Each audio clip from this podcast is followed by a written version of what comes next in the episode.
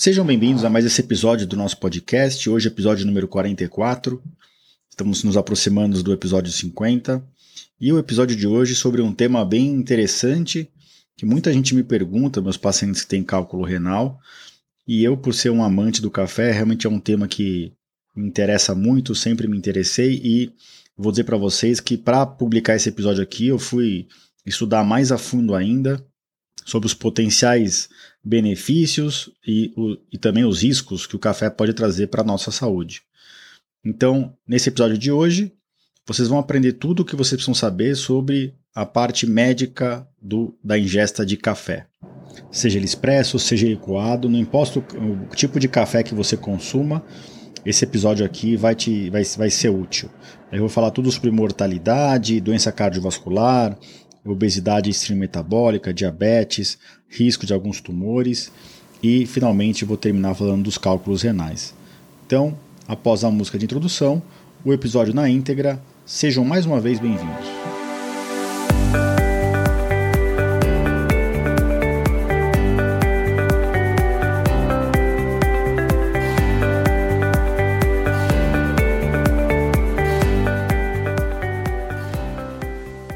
Bem-vindos ao podcast Conversa Aberta com o Urologista. Meu nome é Giovanni Marchini, sou médico urologista formado pela Faculdade de Medicina da USP e serei o anfitrião desse show.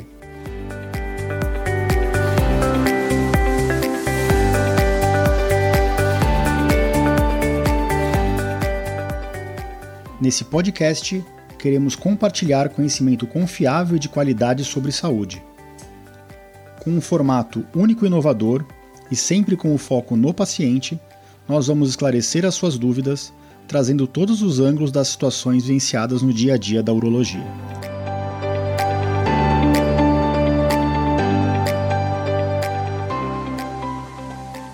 Bem-vindos de volta ao podcast, hoje é episódio 44, então hoje a gente vai falar tudo o que a gente tem que saber a respeito do nosso sagrado café de todo dia. Antes de falar especificamente sobre aqueles itens que eu comentei na introdução, né, que é a doença cardiovascular, risco de mortalidade, é, hipertensão, diabetes, síndrome metabólica, vou falar alguma, algum pouquinho sobre distúrbio cognitivo e cerebral, né, a relação do café com o câncer nos estudos, e vou terminar falando sobre uh, fertilidade, gravidez e finalmente sobre os cálculos renais. Mas antes de falar sobre esses assuntos, eu queria fazer algumas observações aqui, quatro observações. Primeiro, esse episódio tem um viés, né? Eu sou um viciado em café, eu adoro café, assim como meu pai, minha mãe, acho que minha esposa também, apesar de estar consumindo pouco agora. A gente sempre gostou muito do café, o café que faz a gente parar, faz a gente conversar com as pessoas próximas, mas eu sempre gostei do gosto do café.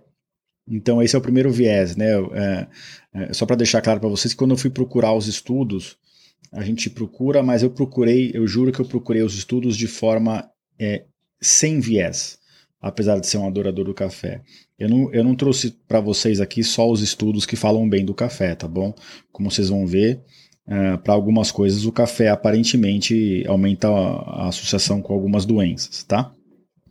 Segundo ponto, existem doses e diferenças entre os cafés expresso e coado, né? E os estudos às vezes acabam agrupando esses, esses, essas avaliações. Mas é, só para fazer um parâmetro aqui para vocês terem uma ideia, que é até uma, uma, uma correlação que eu não conhecia, se você é, toma uma xícara de 50 ml de café expresso, isso equivale a 150 ml de café coado em termos de cafeína, tá? Então, 50 ml de café expresso é igual a 150 ml de café coado, e isso possui em torno de 80 a 100 miligramas de cafeína.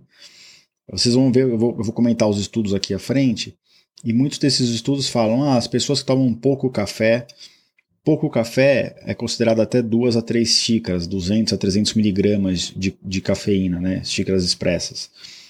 Pessoas que tomam muito café geralmente é acima de 3, 4 xícaras. Então é só para vocês terem essa noção do volume de líquido que você está ingerindo e a proporção de cafeína, tá bom?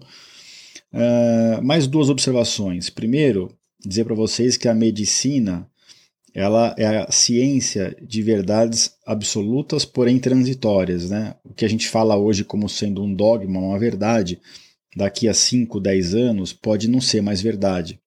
Por quê?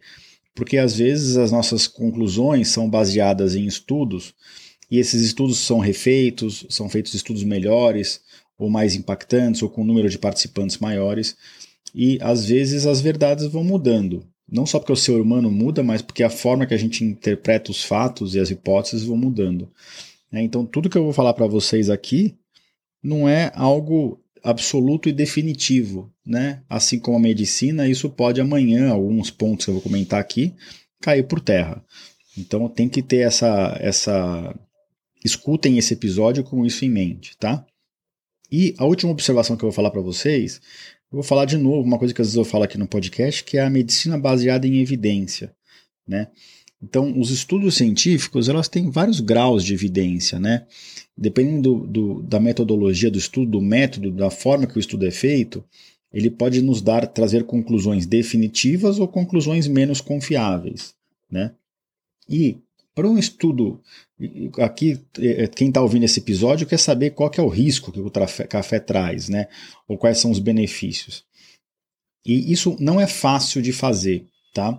Você tem que fazer um grupo de pessoas tomar café na quantidade que você quer, evitar fatores de confusão, um grupo de pessoas não tomar café, e dependendo da doença que você está estudando, você pode colher exame de sangue, de urina, ou simplesmente avaliar aquele, aquele grupo de pessoas clinicamente ao longo do tempo. Né? E para alguns tipos de doença, como doença cardiovascular, diabetes, ou mesmo uh, risco de óbito, né? você tem que acompanhar as populações a muito longo prazo. Isso não é fácil de fazer. Por isso que a maior parte dos estudos que eu vou comentar aqui são estudos observacionais, ou seja, são estudos em que uh, o café era um dos itens sendo avaliados. Alguns estudos realmente foram é, de intervenção, mas a maior parte dos estudos que a gente vai comentar hoje são observacionais. O que, que isso significa? Quando você faz uma intervenção e essa intervenção é o café, se o desfecho é diferente entre os dois grupos e você, você conseguiu ter garantia que os dois grupos eram muito parecidos, a única coisa que mudou entre eles foi o consumo de café, aí você pode com segurança falar que aquele, aquele desfecho é, ocorreu por conta do café, seja um risco, seja um benefício. Tá? Nesses estudos populacionais, transversais, ou nesses estudos observacionais que eu falei, você não consegue é, é, falar em risco. Mas, por culpa nossa, dos médicos, às vezes na forma que a gente escreve, né, a gente fala qual é o risco relativo, porque a população leiga não sabe isso. Então, na verdade, esses estudos permitem inferir associação. Né?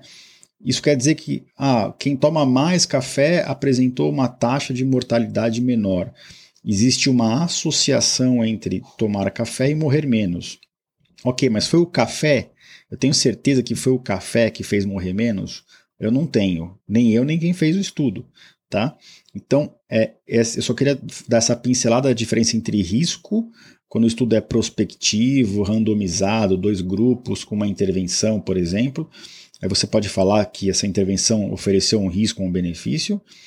Quando o estudo não é desse tipo, você raramente consegue ter certeza em relação a risco. Você pode falar em associação. Infelizmente, na hora que a gente publica o artigo, dependendo da, gente, da forma que a gente escreve, ou da forma que isso vai para a mídia aberta, muitas vezes as associações são colocadas como risco. Eu vou dar um exemplo bem claro fora da minha área, tá? Existe, se fala muito entre risco de hipertensão, de aumento da pressão arterial, em quem come muito sal, né? E por que isso? Porque alguns estudos demonstraram essa associação. Viram que pessoas que comiam mais sal também tinham uma prevalência maior de hipertensão. Isso quer dizer que o sal é um risco para a hipertensão? Não. Pode parecer loucura, mas não, não é.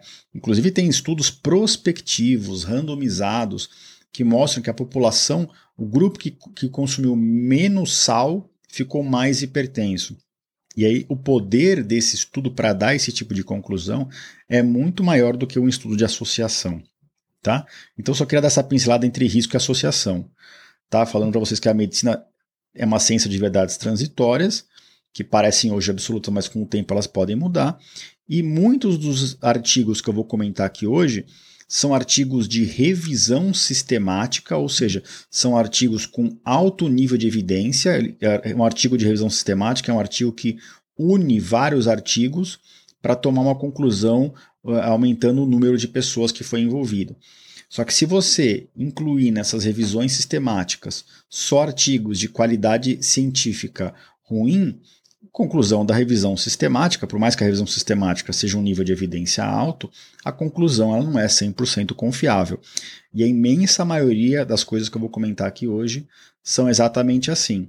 Estudos de revisão sistemática, que é um alto nível de evidência, porém, quando você vai ver os estudos que foram incluídos nessas revisões, são estudos, a maioria, observacional, com baixo uh, poder para falar em real risco. Então, você vai ver que eu vou usar a palavra associação muito mais do que risco aqui hoje. E quando eu falar risco, a, entenda associação, porque pouquíssimos trabalhos que eu vou comentar realmente avaliaram o risco, mas sim uma associação entre a maior prevalência de, de algo com uma maior prevalência de outro fato. Bom, espero que tenha ficado claro para vocês tá, essas observações. Então agora vamos passar para o nosso assunto do dia, que é o café. Né? Quem não gosta de tomar um café, né? Então, a primeira coisa que eu fui pesquisar é se a ingesta de café tem relação com a mortalidade na população e principalmente com doença cardiovascular. E em resumo para vocês, o que, que eu posso dizer? Que o consumo de café parece diminuir a mortalidade por doenças cardiovasculares, né, AVC, infarto, tromboses e a mortalidade geral, principalmente quando se consome pelo menos 3 a 4 xícaras por dia, seja 3 a 4 xícaras de café expresso, 3 a 4 xícaras com mais volume de café coado, tá? Então, existe essa associação na literatura. Então, aqui, ponto pro café. O café parece que é, faz bem para a saúde e quem tá, tem, toma café, principalmente se toma pelo menos 3 a 4 xícaras por dia, tem uma associação com menor mortalidade. Tá ok, mas será que eu vou viver mais, mas eu vou viver bem? Então eu vou falar um pouquinho agora da relação do café com a hipertensão, diabetes, obesidade, né? E a síndrome metabólica, que é mais ou menos uma síndrome que engloba o conjunto dessas, dessas outras, desses outros parâmetros. Então, em relação a isso, existem dados conflitantes na literatura. Tá? É, apesar disso, a maior parte dos estudos é unânime em dizer que o café está associado a uma menor incidência de diabetes e de obesidade. Ou seja, quem toma mais café tem uma prevalência menor de obesidade e de diabetes. Ah, então o café faz emagrecer, cura diabetes? Não, né, gente? Como eu falei, é uma associação. Já em relação à hipertensão e síndrome metabólica, esse benefício, essa associação não é clara. Alguns estudos falam que não existe associação, outros falam que existe. Então, a gente não pode falar nada em relação a síndrome metabólica e hipertensão. Mas quem fuma, quem toma café, tem uma prevalência menor de diabetes e obesidade. Pode ser só um fator de risco comum, pode ser só um hábito comum, mas a gente sabe isso é, pelos estudos, pelas revisões sistemáticas, tá? E como é que fica a nossa cabeça, né? Será que o café ajuda a gente a pensar melhor, diminui o risco de, de doenças neurológicas, cognitivas? Isso é uma curiosidade minha e eu fui atrás desse dado para vocês. E realmente a ingesta de café parece estar associada a uma menor incidência de distúrbios neurológicos e cognitivos. Uma menor incidência, por exemplo, como de doença de Parkinson, de outras doenças neurológicas e um melhor raciocínio no dia a dia. Tá? Então, isso acho que quem toma café percebe isso, né? a gente fica até meio dependente de, do uso da substância. É, e lembrar que quando eu falo do café aqui, o café não traz esses possíveis benefícios só por causa da cafeína, tá? Tem outras coisas no café, na planta do café, é que, uh, uh, que a gente ingere que pode ser a responsável por esses riscos, barra benefícios, barra associações que a gente está conversando aqui. Ah, doutor, mas me falaram que o café dá câncer. E aí? Dá câncer? A pergunta é que tipo de câncer, né? A gente tem um milhão de tipos de câncer que podem aparecer no ser humano. Então eu busquei a maior gama de trabalhos aqui possíveis. E eu vou fazer um resumo para vocês, tá? Porque senão fica tudo muito extenso. Lembrando que todos esses dados e esses trabalhos eu vou deixar no meu site, tá bom? No episódio uh, eh, 44. Então fica no www.ourologista.com.br barra podcast barra episódio 44. Lá eu vou deixar não só o resumo, mas eu vou deixar como em mais em detalhes ainda os estudos, tá bom? Então, o que, que eu posso falar para vocês que eu li a respeito de café e risco de tumor, né? Então, a ingesta de café parece estar associada a uma menor incidência do, de cânceres em geral, tá? Todos os trabalhos falam isso.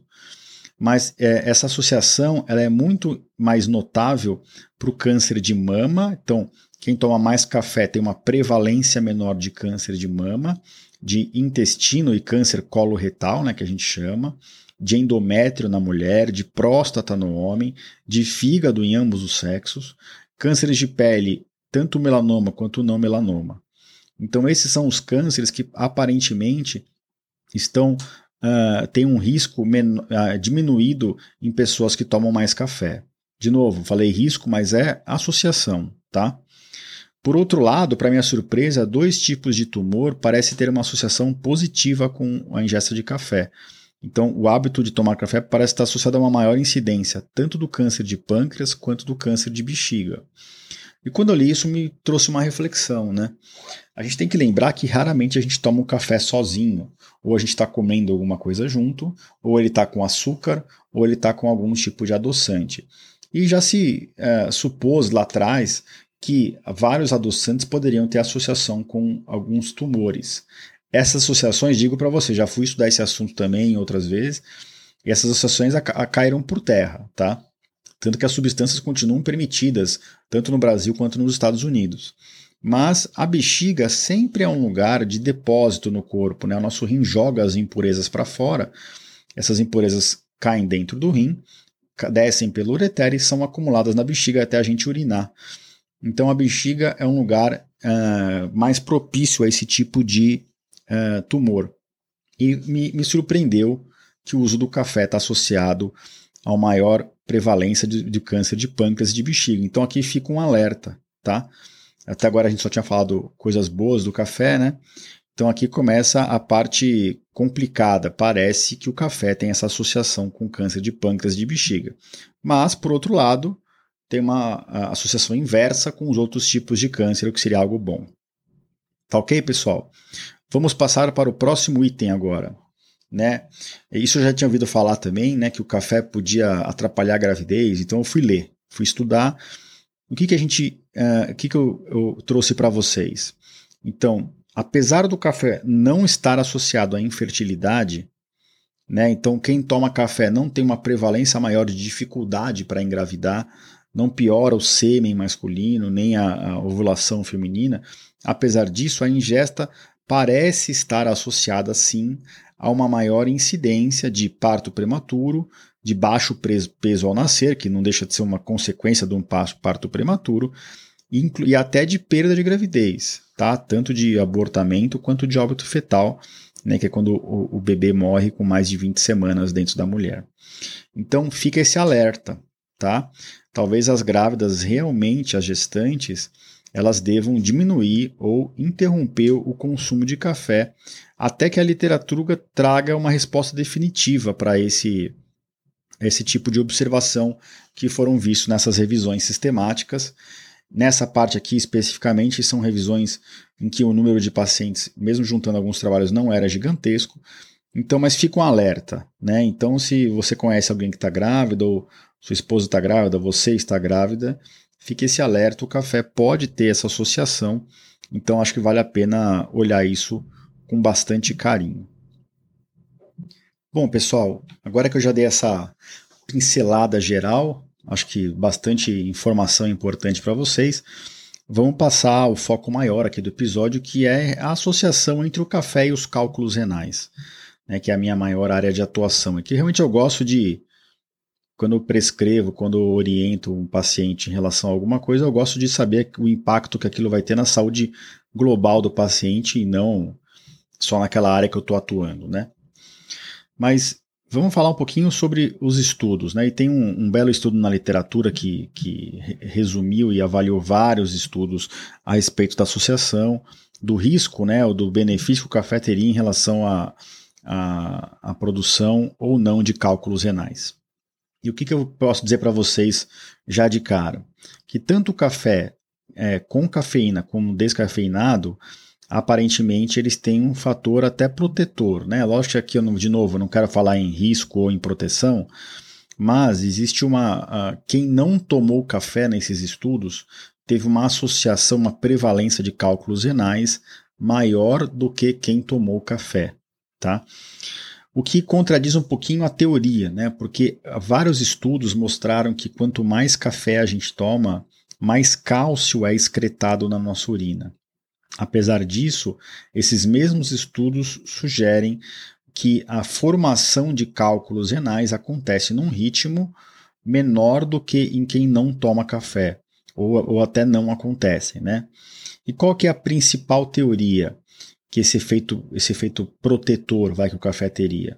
O principal fato é o efeito diurético. Né? Então, quem toma café tem uma maior excreção de água na urina, mas não é só água, tá? Os estudos mostraram que existe uma maior excreção também de magnésio, citrato e potássio na urina, sendo que o magnésio e o citrato são os maiores inibidores da formação dos cálculos, né? E o café estaria associado a uma menor excreção de oxalato a uma menor supersaturação de ácido úrico e de oxalato de cálcio. Né? A gente não tem no Brasil é, testes que medem a supersaturação das substâncias na urina. A gente só tem a, a, testes que medem a, a, concentração daquela urina isoladamente. Né? Então, quanto está o oxalato, quanto está o ácido úrico, quanto está o cálcio. Nos Estados Unidos existe esse exame, né, que eles conseguem medir a supersaturação. Então, recapitulando, a ingesta de café, apesar de estar associada ao maior, a uma maior excreção de cálcio na urina, ela também está associada a uma maior excreção de água, magnésio, citrato e potássio, trazendo esse efeito protetor, e a uma menor excreção de oxalato, menor níveis de supersaturação de oxalato de cálcio e de ácido úrico se eu for compilar aqui os estudos, quais são os números que eu posso dizer para vocês?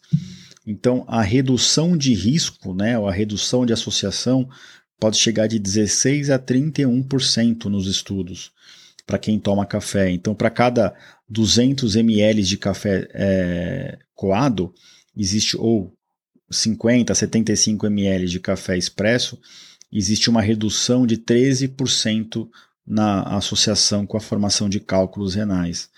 E o que esses estudos mostram é que enquanto o café tradicional reduz o risco em 26%, o, a, o café sem cafeína reduz em 16%. Então isso mostra que não deve ser um efeito só da cafeína, isso mostra que, que pode inclusive não ser nem especificamente o café que trouxe esse benefício, como eu falei para vocês lá no começo do episódio, isso é uma associação, a gente não pode falar que a culpa é do café ou o benefício foi por conta do café, mas isso, esses são os dados que a compilação grande de estudos mostrou. Então, o café ele está associado a uma menor prevalência de cálculos renais e a principal teoria é que isso ocorra porque, apesar do cálcio estar aumentado na urina, ele promove uma maior liberação de água pelos rins e dos inibidores da formação dos cálculos, principalmente o citrato e o potássio. Tá ok? Então, eu acho que no contexto global, a gente pode dizer que o café teve muito mais associações boas, apesar de a gente não poder falar em proteção ou em risco, o café teve muito mais associação boas do que ruins. Né? Ele foi associado a uma menor mortalidade geral, associado a um menor risco de doença cardiovascular, a menor prevalência de diabetes e de uh, obesidade ele foi associado a uma menor, menor probabilidade de vários tipos de câncer e ele foi associado a, a melhora cognitiva, né? menor prevalência de, de distúrbios cognitivos. O que, que, o que, que pesou para o lado do café do ponto de vista de, olha, tome cuidado em relação a isso? Dois tipos de câncer, parece ter uma, uma associação com a ingesta de café, a gente não pode falar em risco, mas em associação, câncer de pâncreas e o câncer de bexiga. O café veio associado a perda de gravidez. Acho que esse é um dos foi uma das maiores é, ganhos para mim pessoalmente em relação a, a, a, essa, essa, esse levantamento todo que eu fiz aqui, porque realmente era algo que eu só tinha ouvido, mas eu não tinha lido a respeito.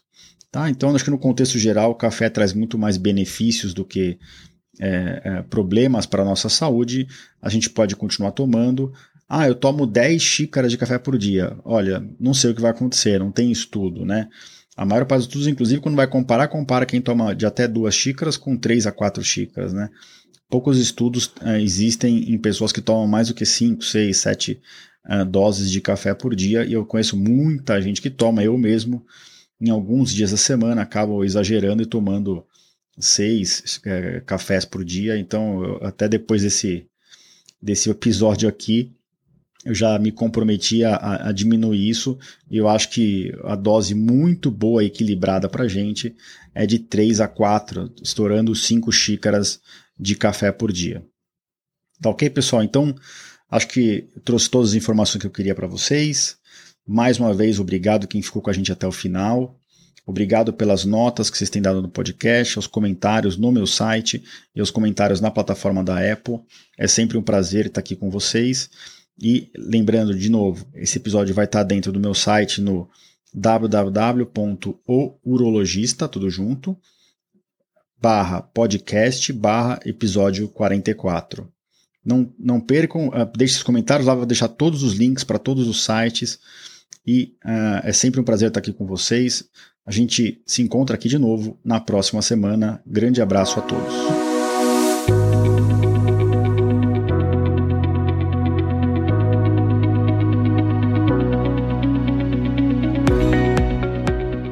Você ouviu a mais um episódio do podcast Conversa Aberta com o Urologista. Mais uma vez, obrigado e até o próximo.